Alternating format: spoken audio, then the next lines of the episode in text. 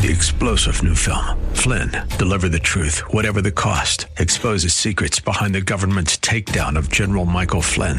Flynn knew what the intel world had been up to. He ordered the first audit of the use of contractors. This set off alarm bells. He told the truth. He was the most dangerous person for Donald Trump to hire. They had to get rid of Flynn.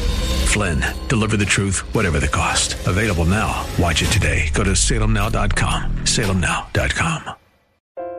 It's the D word. Oh, it's a word you and I really don't like. In fact, we find it offensive more often than not, especially when we find ourselves living in the flesh rather than the spirit. Discipline. That is on tap today as we continue our journey through 1 Corinthians. We're in chapter 5, and this is where the Apostle Paul deals with this issue in depth. Discipline, God's discipline. Why does God discipline us? To what end and for what purpose? Is it punitive? Restorative? How is God dealing with us when it comes to discipline? Well, these are questions we hope to answer for you throughout the rest of this week as we continue our journey through 1 Corinthians here on Study Verse by Verse. Here's Pastor Leighton Sheely now with today's program. If we as uh, believers exercise self discipline, then we will not need to be disciplined. But if we do not exercise self discipline, then we will be disciplined, either by parents or church leaders or government. And if those structures of authority fail to discipline us, then we will come under God's discipline. And if God doesn't discipline us, it's because we are not His child. And if we're not a child of God, then we're a child of devil and we're going to hell and we're going to be disciplined in hell. It's a whole lot better to exercise self discipline than one of the other alternatives. If we exercise self discipline, we will not need to be disciplined. That's what the Bible says. 1 Corinthians chapter 11, if you want to take a look, verse, chapter 11, verse 31. This chapter gives instructions on communion. But listen to what Paul writes in verse 31 If we judged ourselves rightly, we would not be judged. But when we are judged, we're being disciplined by the Lord so that we will not be condemned along with the world. Now, it is not made clear in many uh, modern English translations, but the two words, both translated judged in verse 31, are actually two different words. The first word is diakrino, which means to oppose, to strive with, to dispute, to contend. It means to contend with ourselves. The second word is the word krino. And that word means to summon to trial that one's case might be examined and judgment be passed upon it. And so what this verse says is if we contend with ourselves, if we discipline ourselves, if we exercise self discipline, then we will not come under the discipline of God the judgment of God. And the next verse says that when God disciplines us, it's so that we will not be condemned with the world. We're not going the same direction as the world. Because we, as the children of God, are handled differently than people who are not the children of God. Hebrews chapter 12 says, Have you forgotten the encouraging words God spoke to you as his children? He said, My child, don't make light of the Lord's discipline, and don't give up when he corrects you. For the Lord disciplines those he loves, and he punishes each one he accepts as his child. As you endure this divine discipline, remember that God is treating you as his own children. Who ever heard of a child who is never disciplined by his father? If God doesn't discipline you, it, as he does all of his children, it means that you are illegitimate and not really his children at all. And so sometimes coming under God's discipline reminds us that we are God's children, and that is a source of encouragement, or should be a source of encouragement to us. Some people think that being a Christian is hard, and it is. Either being self disciplined or coming under the discipline external, uh, uh, external discipline is hard. But let me tell you, folks, it's a lot easier than going to hell.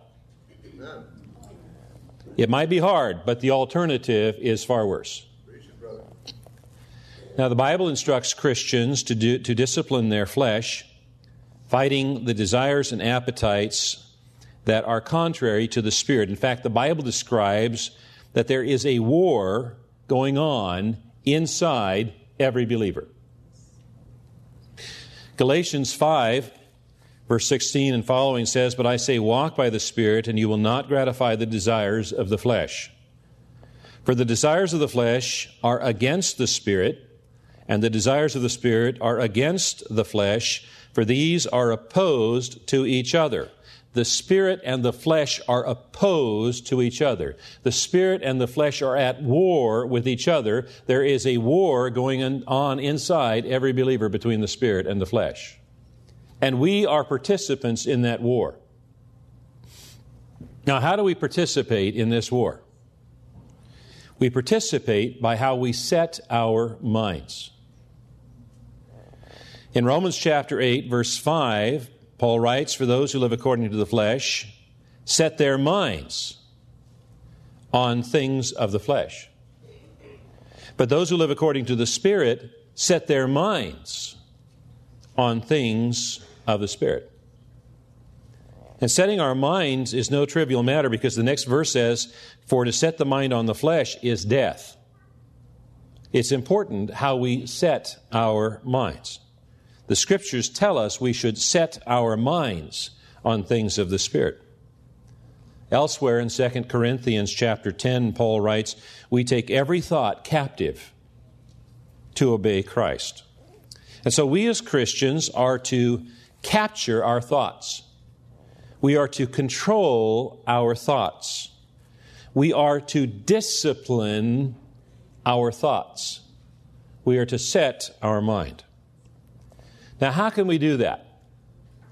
Well, one thing we can do is to, whenever possible, limit our exposure to sources that stir thinking about desires of the flesh. Some movies, television programs, romantic novels, magazines, and other sources that entice and encourage us to set our minds on things of the flesh rather than things of the Spirit. There are enough such exposures over which we have no control. Now, the San Francisco Bay Area is much like Corinth of Paul's day. Both are known or were known throughout the world for their sexual activities and perversions. Even uh, across the pagan world, the Roman Empire at the time, Corinth was known for its moral corruption. In fact, there was a word that was used to describe someone who was involved in gross immorality and drunken debauchery, and he was called a Corinthians. I can't even pronounce it. He was called one of them. You know, Corinthiasesnai. One of them. Uh, the name of the city became associated with moral depravity. Prostitutes throughout the Roman world were called Corinthian girls. In Corinth, there was a temple that was dedicated to the worship of Aphrodite, the goddess of love. And that temple employed a thousand prostitutes who provided sexual activity as a form of worship.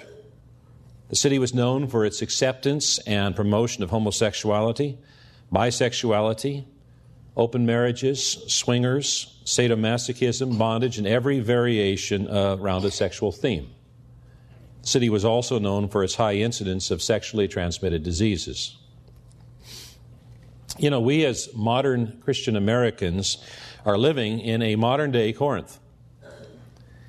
Let me provide you some statistics that are courtesy of Pastor Mark Driscoll and his staff from Mars Hill Church in Seattle.